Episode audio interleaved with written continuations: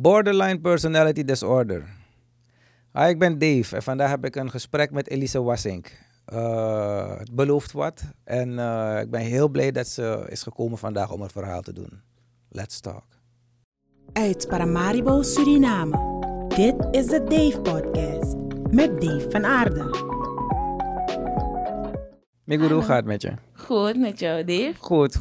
Ik ben heel blij dat je bent gekomen. Dankjewel. En ik vind je ook een dappere dame. Ben heb ik meid gezegd, sorry. Ach, je mag praten hoor. Ik bedoel, man, ik ken je programma, dus ik weet hoe je praat dus. Oké, gelukkig. Je accepteert dat ik als een varken praat. Ik vind het heel goed. Ach, soms heb ik het ook hoor, maar ik hou me in toch soms. Borderline Personality Disorder. Heb ik het goed gezegd? Yes. Ik heb begrepen dat jij dat hebt. Ja. Hoe ervaar... leg maar een beetje erover uit. Nou, het is een stoornis. Mm-hmm. Een psychische stoornis die eigenlijk 9 kenmerken heeft. Mm-hmm. Dus symptomen. En toevallig heb ik alle 9. Toevallig? Toevallig, ja. Oké. Heel toevallig. Want het is wel zo, je moet 5 van de 9 hebben. Dus als je wil dat de mensen, dus de psycholoog of de psychiater, mm-hmm, je klassificeert als borderliner, mm-hmm, moet je 5 van de 9 hebben. Dus meer dan 5, dan heb je dat. Vanaf hoe oud had je door dat er iets anders in je was? Ik denk vanaf mijn 19e tot mijn 20e. Want met mijn 20e op 21e ben ik naar Nederland gegaan. Eigenlijk was het hier al begonnen. Mm-hmm. En toen hebben ze me getest, verder uitgewerkt en zo. Allemaal testjes gedaan en zo, psychologische testjes. En toen hebben ze gezien van, oké, ze heeft die ziekte. Oké, is het een ziekte of een aandoening? Het is een geestelijke stoornis. Het is een geestelijke stoornis, ja. Hè? Oké, en je zegt vanaf je 19e had je het een beetje door? Of nou, daarvoor al een beetje? Daarvoor, in mijn tienerjaren waren, mm-hmm, ze al, ja, was het al broeia, dus... Ja, er gebeuren dingen en zo. Wat voor dingen ervaarde je toen? Kreeg je stemmetjes in je hoofd of werd je depressief? Niet depressief in de zin van... Maar ik had woede-uitbarstingen. Ik had... je raakt de controle kwijt over bepaalde dingen. Je gaat experimenteren met bepaalde dingen. Welke dingen? Leg maar. Ja, je kan het zien als... Bijvoorbeeld drank, drugs. Mm-hmm. Je gaat experimenteren met jongens en zo. En het liep een beetje uit de hand. En mijn moeder zag het. En op een gegeven moment merkten andere mensen van mijn moeder het ook op. Dus vrienden, mm-hmm, en kennissen.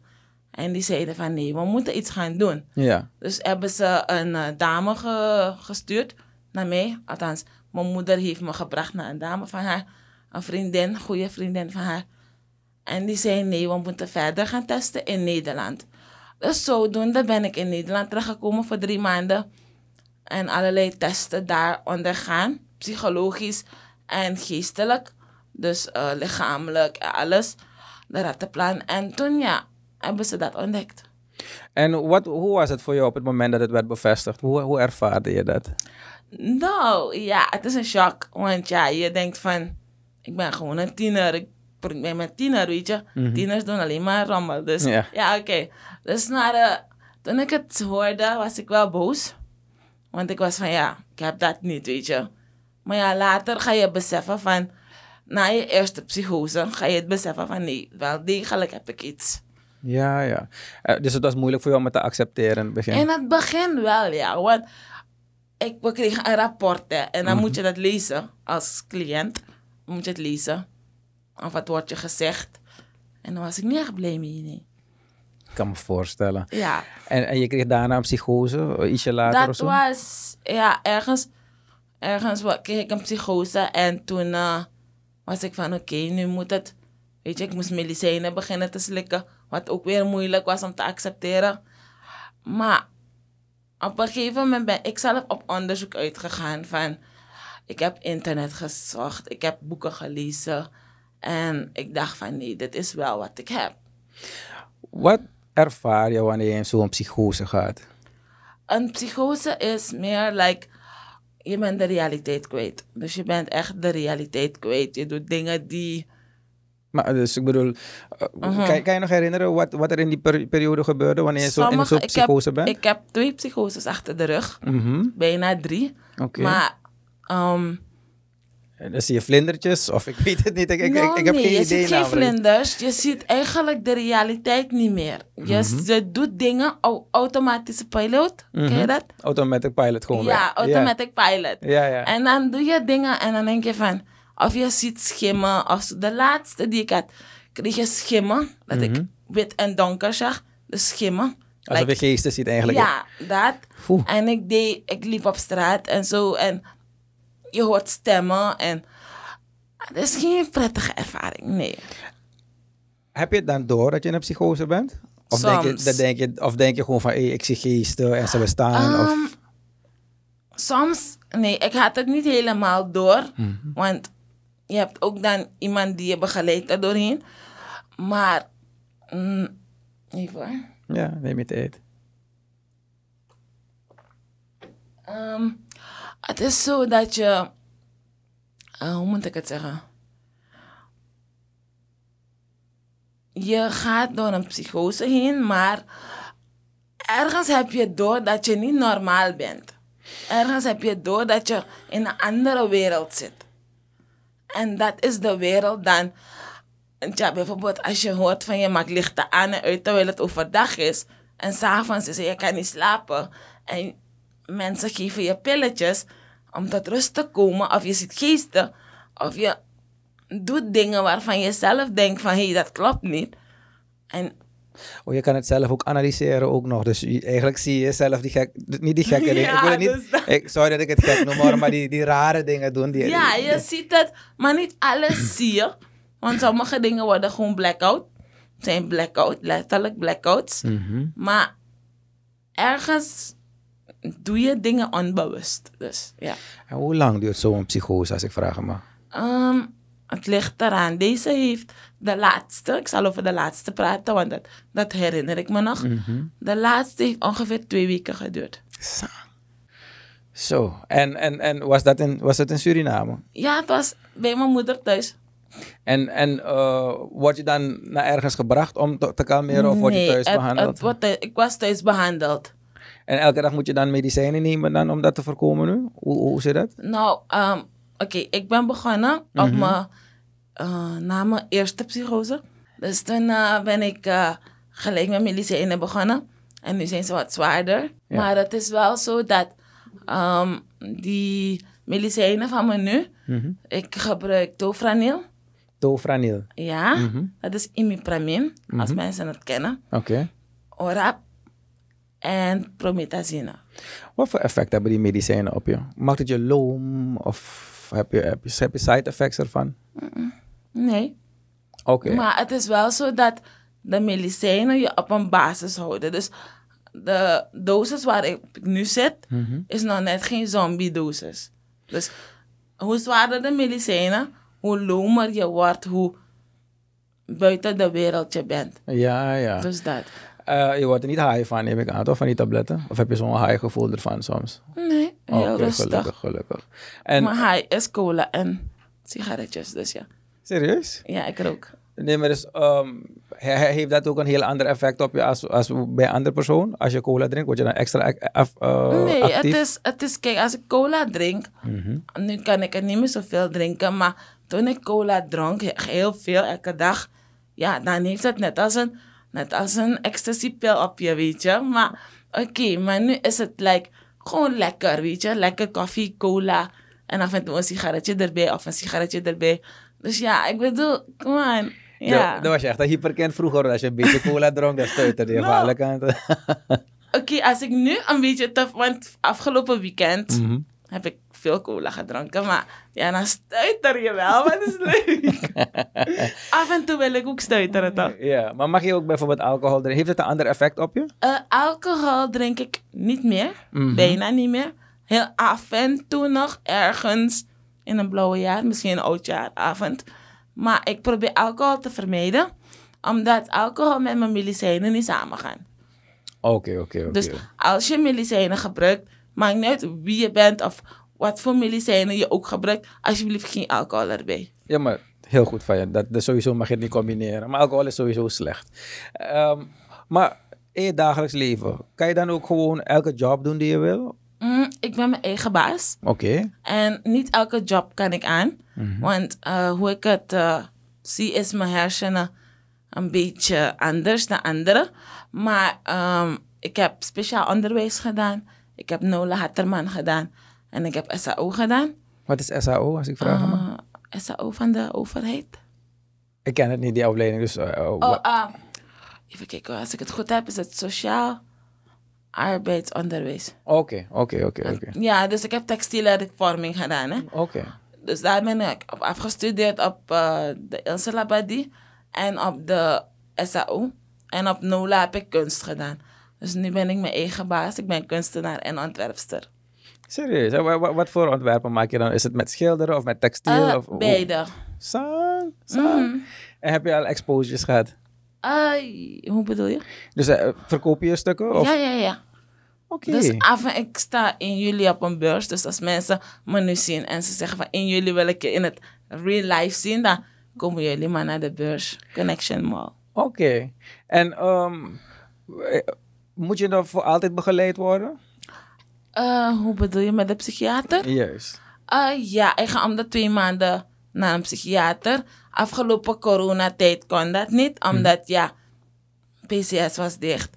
Af en toe was het dicht, af en toe was het open. En af en toe dus. Maar ik ga wel regelmatig. Hoe voelt het om bij de psychiater te zijn? Hij luistert. En hij geeft je medicijnen. En dat voelt goed. En ik bedoel, ik heb er geen stigma over. Gelukkig. Want die man is daar om je te helpen, weet je. En in de slechtste periode van je leven, bijvoorbeeld een psychose of als je zwart-wit gaat denken of gekke dingen gaat doen, zijn hun daar om jou een richtlijn te geven. Want de mensen om je heen, je familie, kunnen niet altijd dat. Ja, je moet ook weten hoe je ermee omgaat natuurlijk. Ja. Hoe bedoel je met zwart-wit denken? Geef me een voorbeeld daarvan. Dus zwart-wit denken zeg ik alles of niets. Dus het is alles of niets denken. Ja, dus, ja. Het is zwart-wit, black and white. Ja. Heb je ooit zelfmoordneigingen gehad hierdoor? Ja. Ik leef er bijna elke dag mee. Waaraan denk je dan als ik vraag me? Oké. Ik heb gedachtes. De daad heb ik nooit gedaan. Gelukkig. Misschien daarover nagedacht om de daad te doen. Maar hoe moet ik het zeggen? Je denkt dan van, oké, was ik er maar niet? Of ben ik te veel? Of ben ik een burden? You know. Over de mensen om je heen denk je dat. Maar voor mijn gevoel, je moeder is ook hier. Zo, dus die is volgens mij een grote steunpilaar voor jou. Dus, ja, ze is een steunpilaar voor mij. Maar af en toe zien we ook niet altijd eye-to-eye. Dus het is moeilijk om de gevoelens te peilen van een persoon met borderline. Of althans de gevoelens te peilen in mij, althans als persoon. Ja, maar ik heb geen borderline, maar geloof me, mijn moeder en ik zien ook niet vaak eye to eye. Dus ja, daarom moet je geen zorgen maken. Het is, kijk, ik vooral, bij mij komen emoties sterker naar binnen. Dus heftiger als misschien bij jou. Oké. Dus mocht je moeder eens schreeuwen, dan komt het echt misschien als een veel hardere slag aan. Het kan. Het zou kunnen. Maar ook de emoties in het denken, in het doen en in het uitvoeren daarvan zijn soms heftiger dan normaal. En dat heb je bijna elke dag? Eenmaal 24 uur. Dan ben je wel sterk, moet ik zeggen hoor. Je bent verdomd sterk, want je hebt nog nooit jezelf geprobeerd. Dus eigenlijk ben je veel sterker dan je zelf had gedacht. Laat maar het zo zeggen. Dus ik put mijn kracht uit mijn geloof. Dat is 1. Okay. En uit mijn muziek. Zoals je weet ben ik rocker. Dus dan haal ik mijn kracht uit dat. Maar niet alleen uit rockmuziek hoor. Ik haal het uit gospel. Ik haal het uit Latin. Dus eigenlijk elke genre muziek die goed in de oren klinkt. En een goede tekst heeft. Of gewoon mute music, alleen instrumenten, kunnen ook al helpen. Dus het ligt aan de dag van, op de dag, welke stemming ik ben. En dan ga ik zo mijn muziek. Maar dus net zo down als je bent, heb je ook hele hypermomenten. Dan dat je helemaal hype bent. Ja, ik ga. En soms zit ik echt te lachen van, oké, Dan zegt ze ook van, nu mag het wel even rustig gaan, hè? Ga even naar je kamer, ga even muziek luisteren of zo. Oké, dus het leuke is wel, jullie kunnen wel erover praten van, hé, wacht even, je bent nu eventjes extreem aan het gaan in het positieve of in het negatieve. En dan zeg ik ook van, oké, nu ben ik echt zo hyper en alles, dus ja. Maar het is niet... ik vind het wel mooi dat je het helemaal hebt embraced eigenlijk. Waardoor je er veel makkelijker mee weet om te gaan. Nu, ja, en ik heb het ook embraced omdat ik awareness wil brengen. Naar mental health persons. Dus mensen met mental health issues. En dat mensen uit mijn verhaal misschien gaan denken van... Hey, ik zie dit in mezelf. Ik voel dit in mezelf. Laat me toch eens contact maken met een psychiater. Of, het hoeft niet speciaal bij... PCS te zijn. Ja. Want er zijn ook kantoortjes van psychiaters en zo. Maar als psychologen, dan kan je het zo bespreekbaar maken, weet je. Ja, in Suriname vindt men wel een shing eigenlijk om naar de psychiater te gaan. Ja. Hoe vind je dat jij wordt behandeld door de samenleving? Er zijn mensen die zeggen van, oké, ik kan niet met je, ik ren weg. En anderen embracen me gewoon van, we zijn er voor je. Heb je ooit ervaren dat je bent gediscrimineerd? Of gepest? In de zin van niet letterlijk. Dus dat mensen me dingen gaan schrijven of zo. Maar wel dat je vrienden verliest. Is het dat ze dan niet dat ze het niet wisten? Ze wisten het, maar ze begrepen het niet. Ja, hè, want ja, maar kijk, het is ook moeilijk misschien om ermee om te gaan. En je bent nu wel in een relatie, heb ik begrepen? Ja. En je vriend heeft hij ook een bepaalde aandoening? Nee, hij is kerngezond. Geweldig. Dus, en je hebt hem helemaal voorbereid toen jullie eraan begonnen? Of hoe is dat precies? Oké, ik ken hem sinds 30 april, maar maar in ieder geval, dat is heel leuk. Ja, maar in ieder geval, het is wel zo... Nu is de verliefdheidsfase. Ja, dus dat. We zijn verliefd, ja. Maar hij heeft dus die van Vishen Puran gezien. Ja. Dat hele... ding, het hele interview. En toen zei hij van, oké, ik accepteer je zoals je bent. En, oké, dat is wel leuk. Ik heb het niet gehoord. Oké, gelukkig. In ieder geval, dus hij heeft dat interview gezien. En toen heeft hij gezegd van, oké, I'm going with you. En we ontdekten dat we heel veel in common hadden. Bijvoorbeeld, hij kan niet kiezen, ik kan ook niet kiezen. En we hebben kleine gekke dingetjes die in common zijn. Dus I was like, oké, we can do this. Something can happen. Maar jullie kenden elkaar. Hij heeft je gecontact dan? Ja. Via Facebook? Ja. Serieus? En hij heeft je gewoon embraced zoals je bent? Ja. Is toch geweldig eigenlijk? Ja, hij is dus een hele bijzondere man, moet ik zeggen. Ja, hij is een hele bijzonder iemand, ja.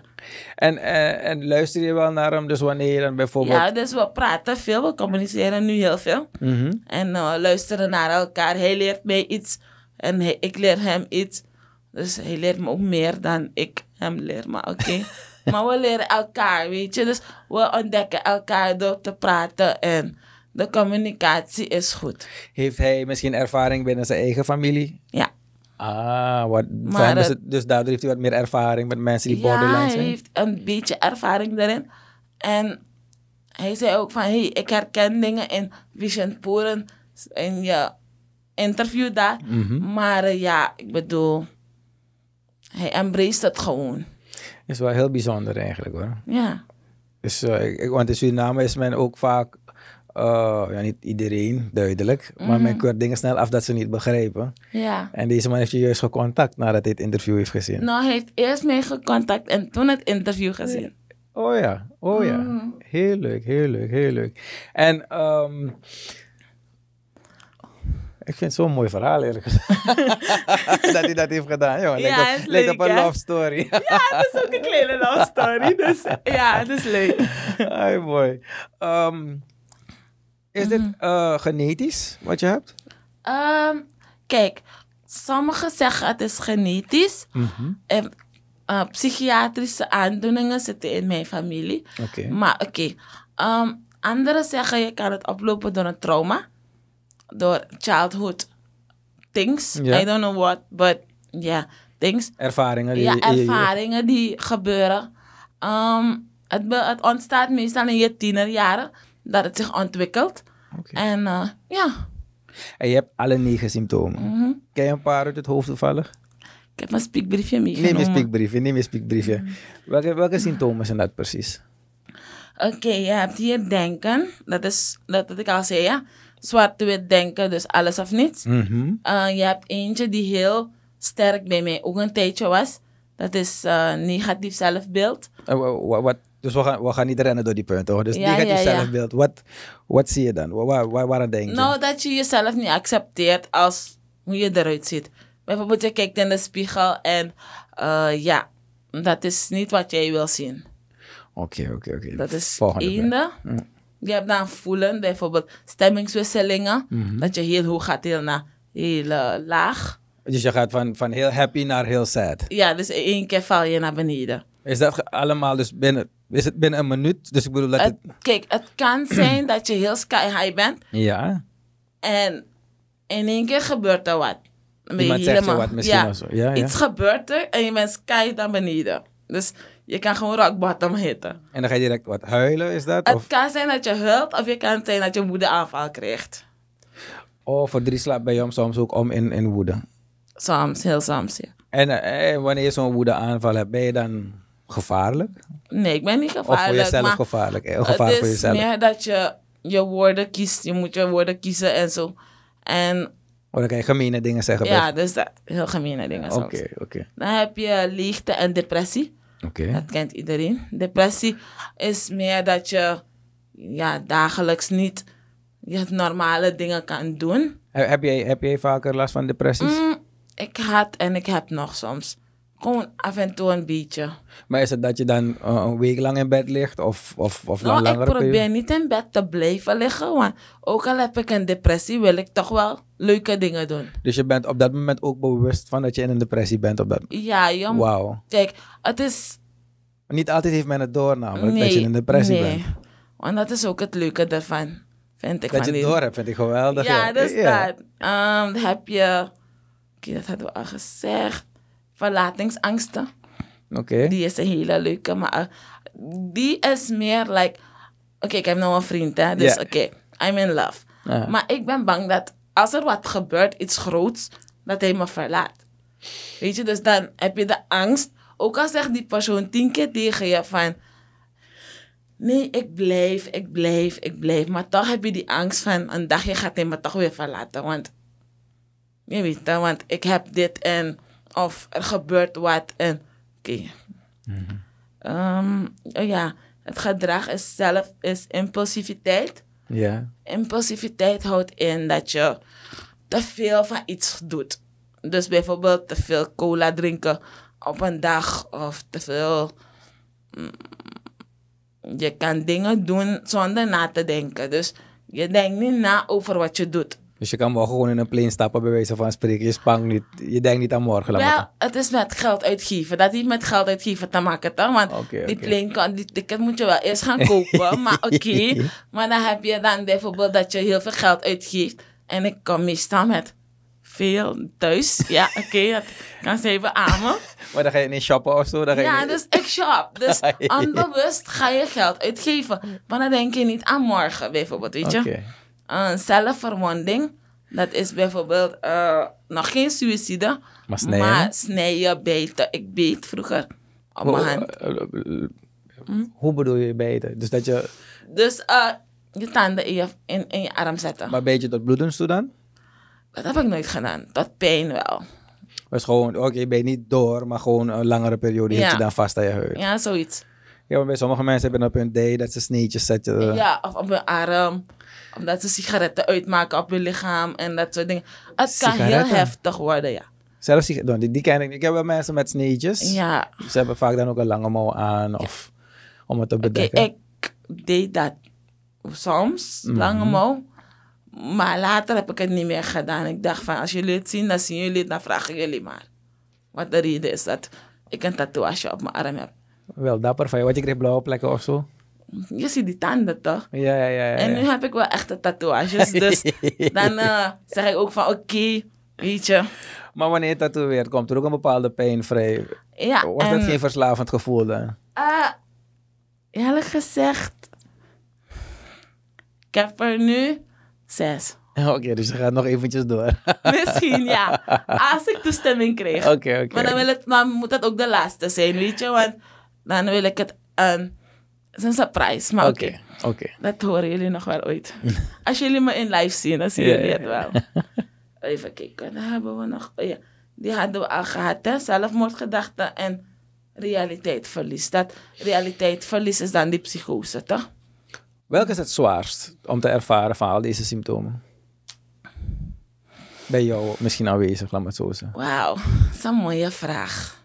Ik zou zeggen, als je elke dag moet leven met een zelfmoordgedachte. En verlatingsangsten. En eigenlijk kan ik die hele lijst zeggen, want het zit gewoon in je. En ik voel gewoon dat elke dag een struggle is. En ik mag elke dag overleven. En leven. Dus ik zeg altijd, ik overleef en ik leef. Dus voor de mensen die denken dat ze problemen hebben in hun leven. Is eigenlijk een wandeling in het park vergeleken met wat jij elke dag moet meemaken. Wel, daarom wil ik ook soms mijn verhaal doen. Daarom ben ik ook bij jou. En je had ook online gevraagd van, als iemand een verhaal heeft over bepaalde dingen, dan kom het delen. En wees niet bang om het te komen delen. Want ik weet, er zijn mensen met borderline hier in Suriname. Maar ze weten het van zichzelf nog niet. Heb jij vrienden trouwens die ook borderline zijn?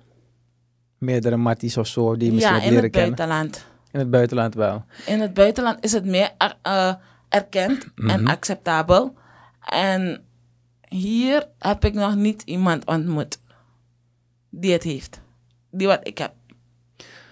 Je bedoelt zo'n extreme of bedoel je gewoon borderline. Dus het maakt niet uit of het extreem is of dat het een milde vorm is. Maar ik heb nog niemand ontmoet met borderline.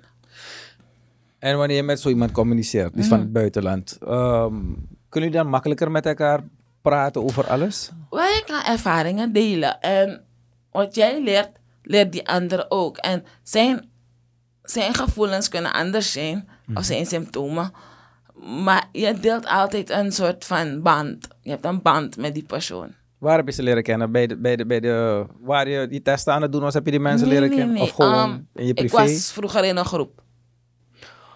Ah. En nu ben ik ook in een soort groep waar er 2 mensen zijn met borderline. Maar die wonen in Engeland. Oké, en is het voor jou makkelijker trouwens, want ze zijn in Engeland. Kan je makkelijker andere talen spreken of kan je makkelijker ook even simpel studeren als mensen die het niet hebben? Hoe zit dat precies? Oké, het studeren. Want het is moeilijk om te focussen soms, toch? Oké, het studeren heb ik wel speciaal onderwijs gedaan. Dus, en dat is voor, gewoon, wat bedoelen ze met speciaal onderwijs? Voor kinderen die moeilijk kunnen leren. Maar is het dat je snel was afgeleid tijdens het studeren? Nee, het is dat mijn hersenen het gewoon niet aanpakte. Wat ik op de lokale scholen kon doen.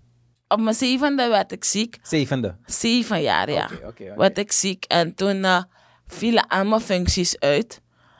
Mijn hele lichaam was eigenlijk plat. Op bed. Oké. Maar toen hebben ze iets ontdekt in mijn hersenen. Dat een soort... cholesterol, iets van cholesterol had mijn hersenen opgegeten bijna. Dus ik was bijna een kastplantje geworden, maar oké. Maar toen hebben ze daarna, na 3 maanden in het ziekenhuis, moest ik weer leren lopen, leren praten, leren slikken. Dus je gaat van een gezond hersentje naar een klein minder hersentje. Dus het hersending daarboven zit een beetje gekrompen. Dus het is een beetje gaan slinken, toch? Dus een paar functies vielen uit. Maar daarom ben ik bij speciaal onderwijs gekomen. En dat is dan, hoe moet ik het zeggen? Zijn er mensen dan die met je echt komen zitten? Ja, dus mensen komen met je zitten. En de juffrouw gaat je op een simpele manier uitleggen hoe die som wordt gemaakt. Oké, maar dus je kreeg wel alles wat andere kinderen op school kregen. Ja, maar je kreeg wat meer aangepast. Aandacht. Dus Je hebt ook niet zulke grote klassen dus? Nee, je hebt niet zulke grote klassen als 40 kinderen. Mm-hmm. Misschien, wat mijn grootste klas was op school, 12 kinderen. Dat is toch wel veel meer dan ik had gedacht. Ik dacht, ja, dus ik alleen... ook. Ja. Ik had dat ook gedacht, want sommige klassen waren wel 12. Maar het maximale was ook 12 op die school. Was dat in Suriname ook? Ja, ik heb alles gedaan in Suriname. Behalve de ziekenhuizen dan, hè. Die moest ik dan in Nederland doen, maar... Verder heb ik de lokale school, dus de scholing, heb ik allemaal in SU gedaan. En je zegt, je moest opnieuw leren slikken zelf. Mm-hmm. Kan je nog wat herinneren van die periode? Niet veel meer, want ja, die periode is like, wat mijn moeder me allemaal heeft verteld, wat ik niet kon en wat ik wel kon. Maar ik moest leren slikken, ik moest leren lopen, ik moest leren eten, ik moest leren alles. Dus ja. En hoe lang heeft zo'n revalidatie, hoe lang heeft zoiets geduurd, denk je? Een paar jaren dus. Een paar jaren. Wauw. En mm-hmm. Ik weet dat het lang geleden is, mm-hmm. maar is het gewoon een dagje, viel alles uit? Zoiets, ja. Ja. Wauw.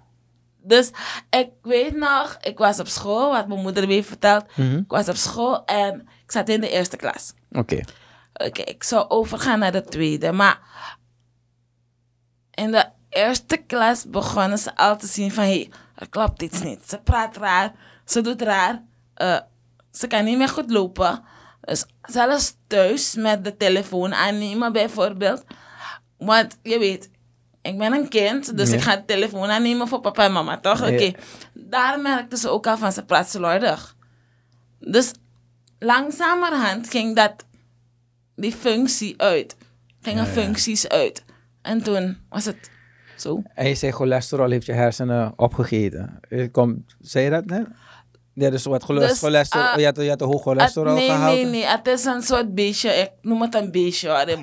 Ik zeg maar gewoon een beestje in mijn hoofd, wat zij dan de doktoren cholesterol noemen en dan, was dat zoiets?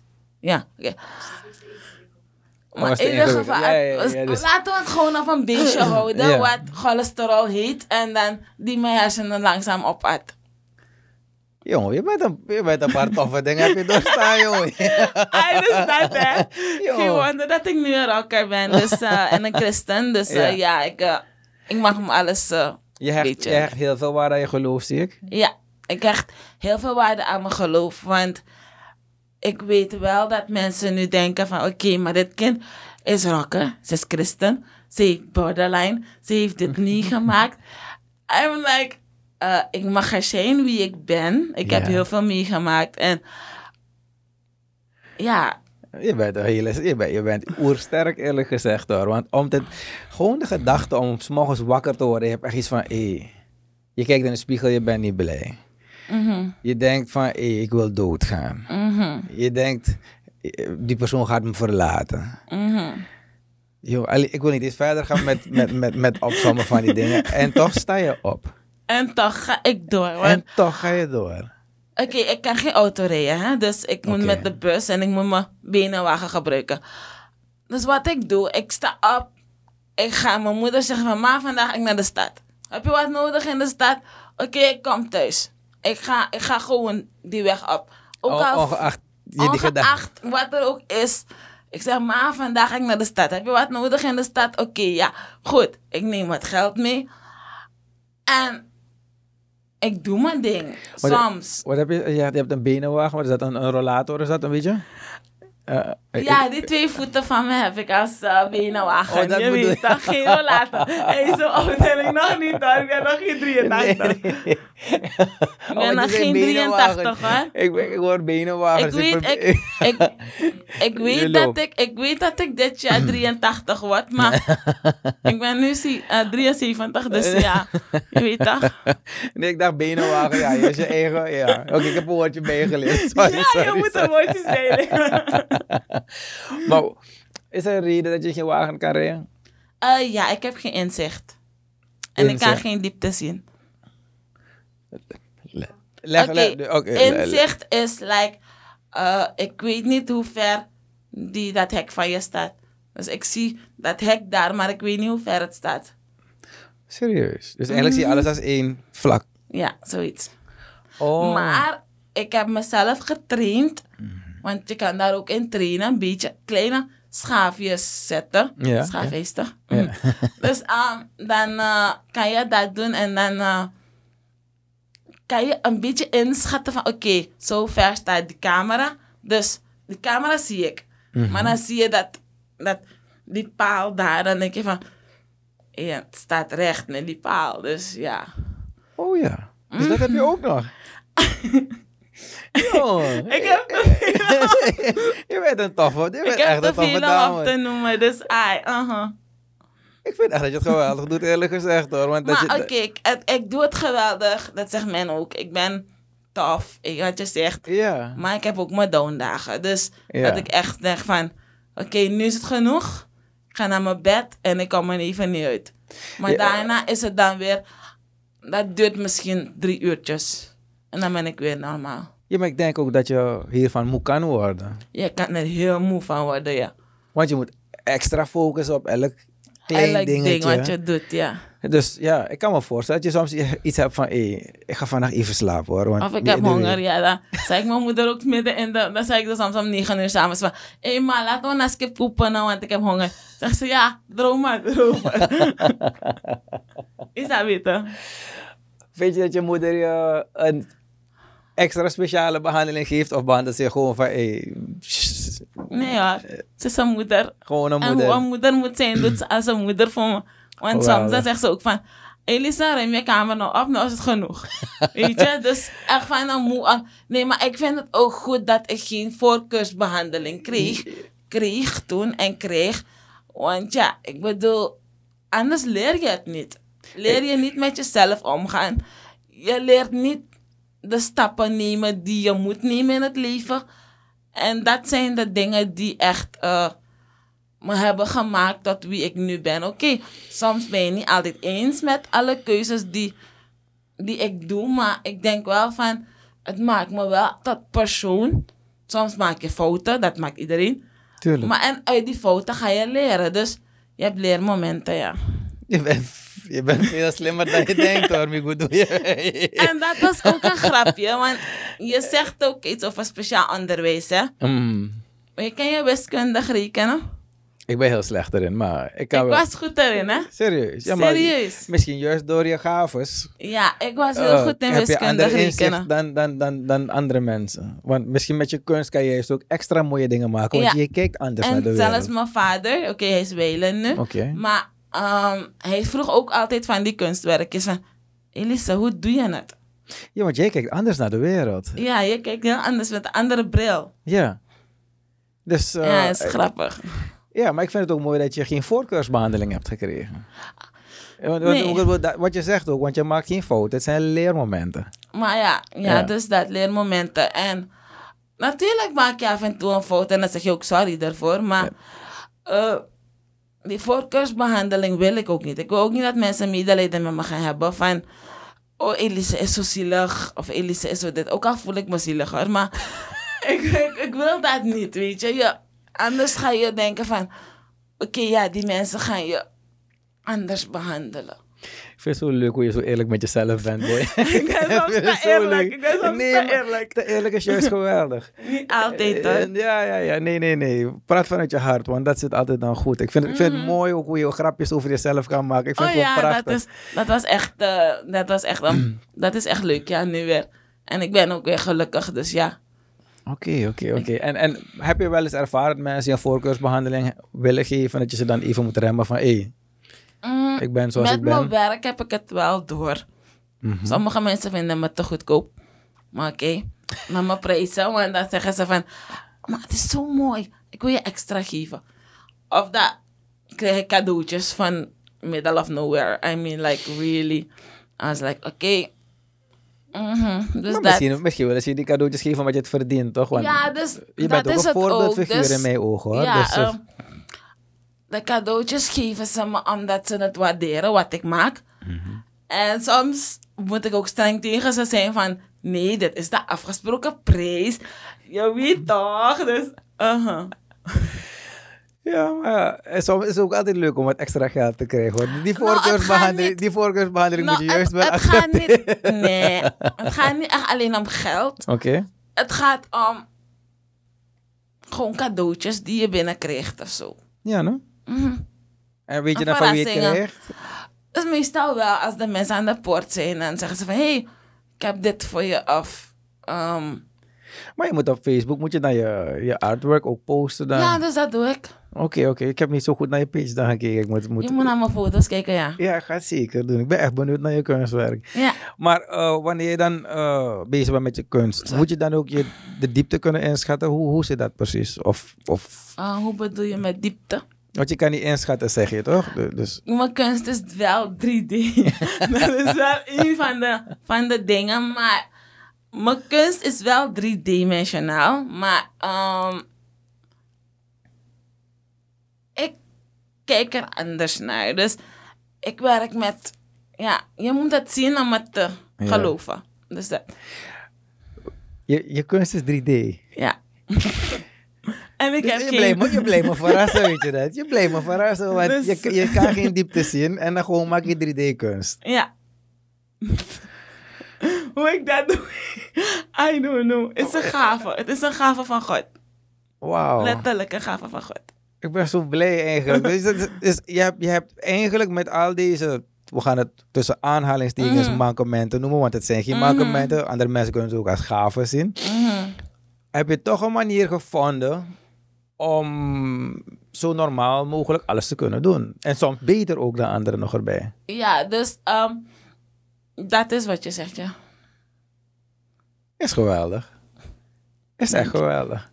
En ik denk dat eigenlijk...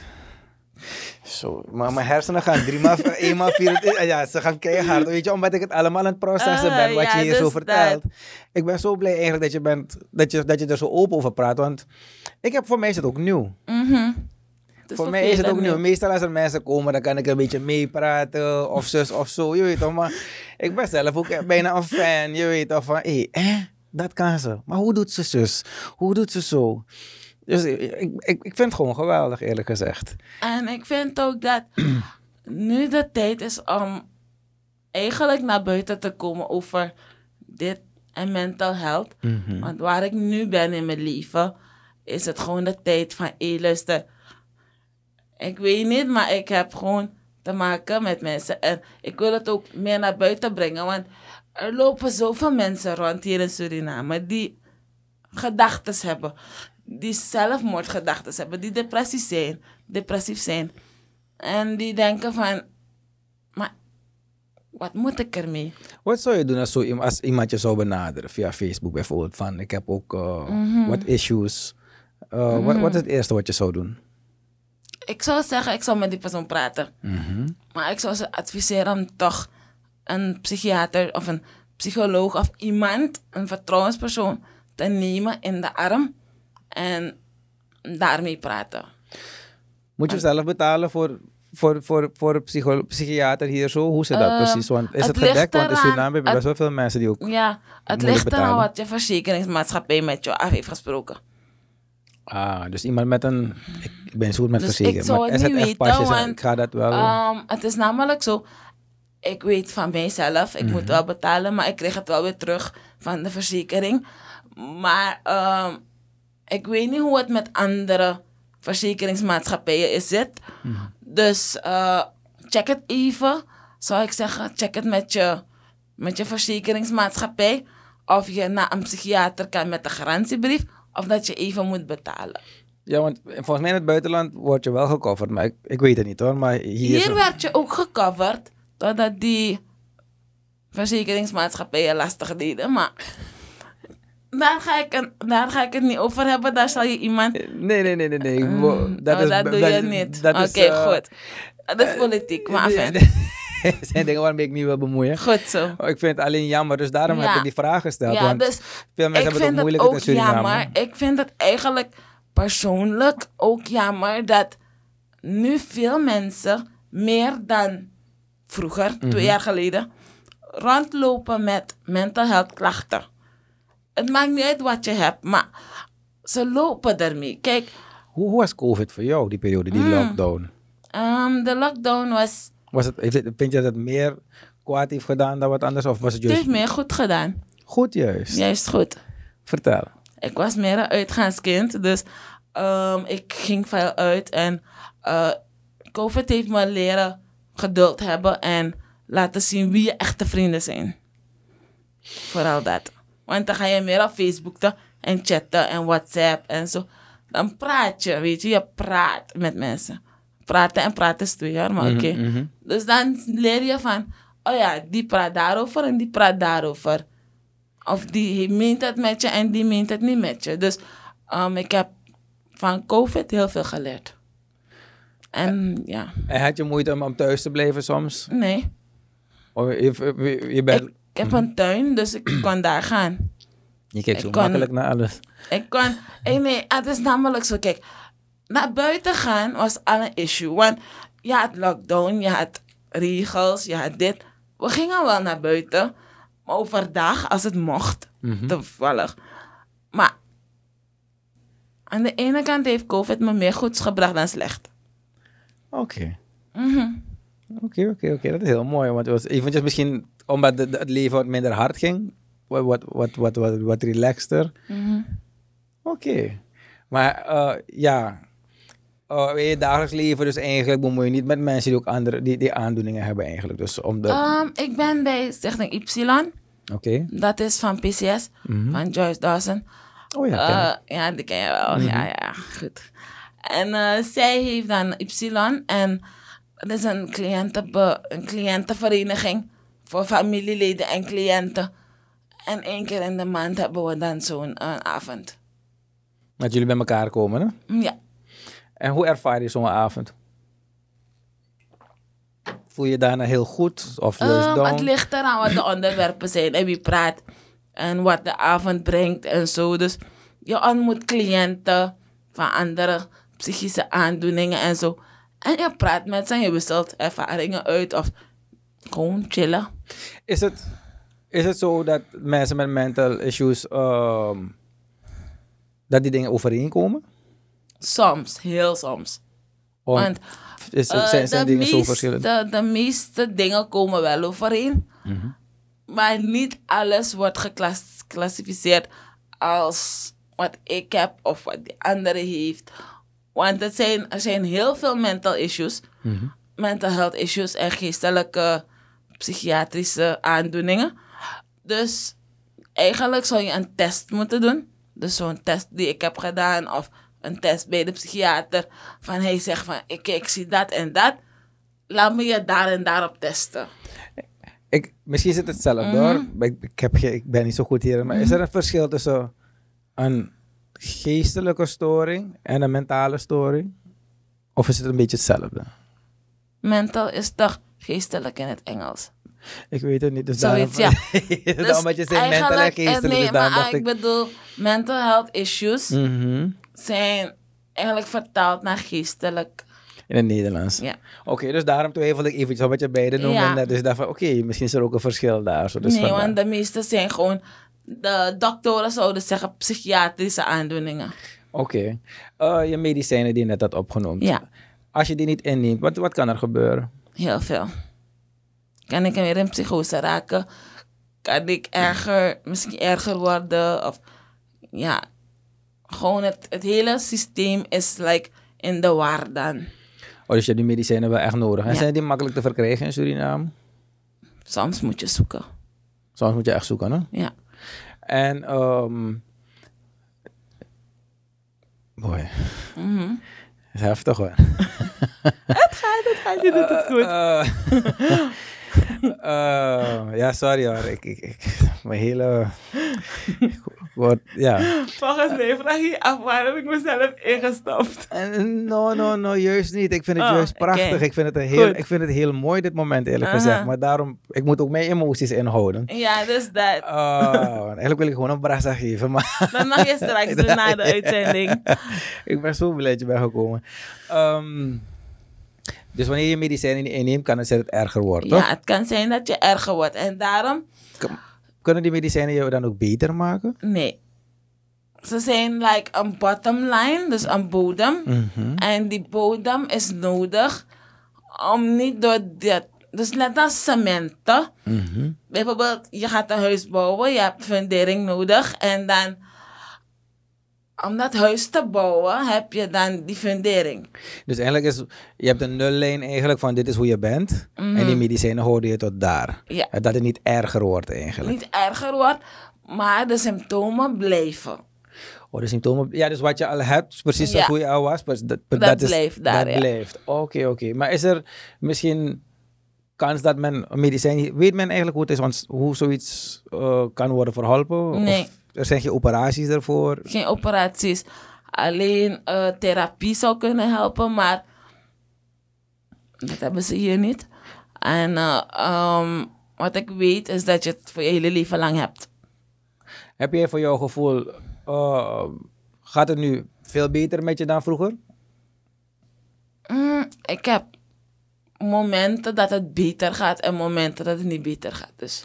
Ja, maar hoe je het nu zo hebt geaccepteerd en alles. Ben je nu, laat maar zeggen, gelukkig, ben je nu gelukkiger dan voorheen? Hoe je het nu allemaal hebt geaccepteerd en kijk, mee weet om te gaan? Kijk, toen wist ik niks. Dus ik had geen diagnose. Mm-hmm.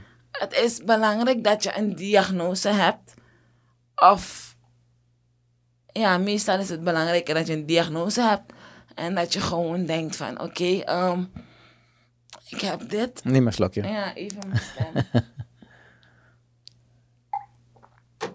Dus dat je in de airco zit, maar oké. Je blaast precies op aan. En je beslaat met mijn stem. Maar, hoe moet ik het zeggen? Kijk, ik weet niet meer. Even.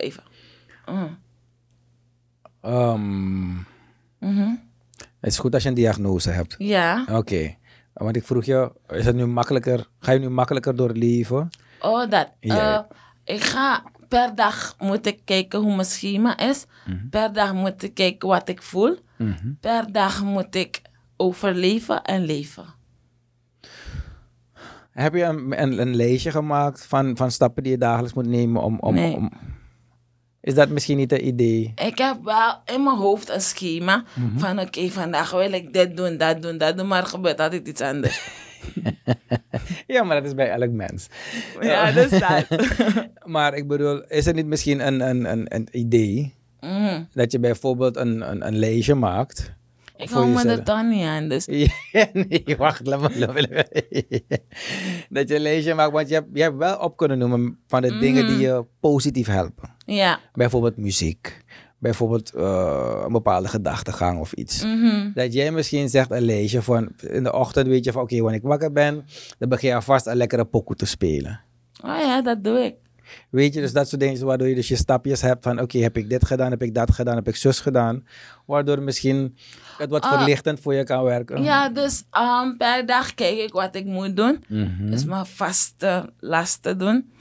En dan... daarna komt van alles zelf. Oké. Het is altijd spannend voor mij om op te staan en te zien wat de dag brengt. Ik ga nooit plannen. Niet echt in de zin van... Oké, als ik een doktersafspraak heb of als ik een afspraak met jou heb, dan plan ik dat. Ja. Maar voor de rest plan ik niet altijd alles. Hoe ga je om met teleurstellingen? Wanneer je bijvoorbeeld je hebt iets gepland en het gaat niet door. Hoe ga je daarmee om? Kuil. Ja, dus je gaat er... hoe moet ik het zeggen? Teleurstellingen kan er moeilijk mee omgaan. Dus ja, het is... Ik denk dat ieder mens dat heeft met teleurstellingen. Want het is een gevoel van... Oké, iets gaat niet door. En veranderingen vooral. Dus bij jou moet het wel zo... Jou niet van verrassingen eigenlijk voor de dag. Het moet... Soms wel, maar niet altijd. Oké. Dus ik hou wel van verrassingen in de zin van als het positief is. Maar niet als het negatief is. Ik moet zo meteen afronden. Is er iets dat je wil meegeven aan de mensen die hebben geluisterd vandaag? Nou, aan de mensen die hebben geluisterd zou ik zeggen... Mocht je iets ontdekken bij jezelf of bij een familielid van je... en je vertrouwt het niet of... Je denkt van, ik hoor dingen die misschien... Ik kan mezelf erin terugvinden. Mm-hmm. Ga hulp zoeken.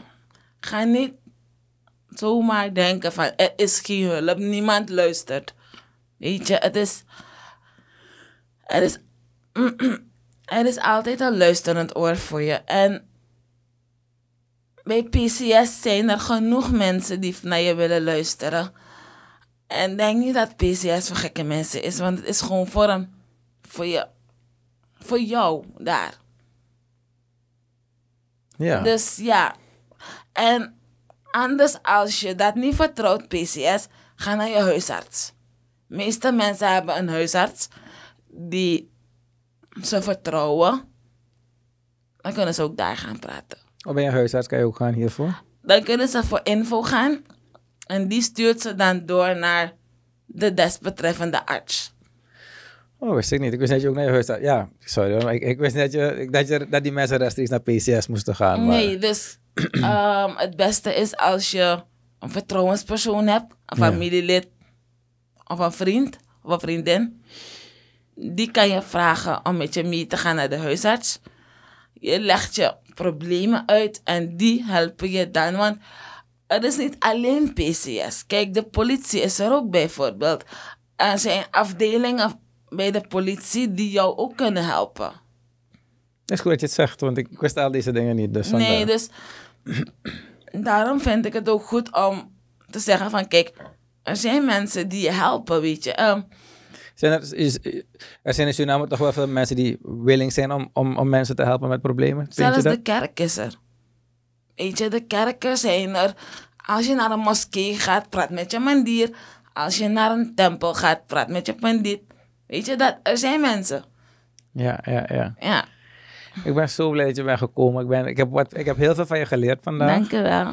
En nogmaals, ik ben onder de indruk.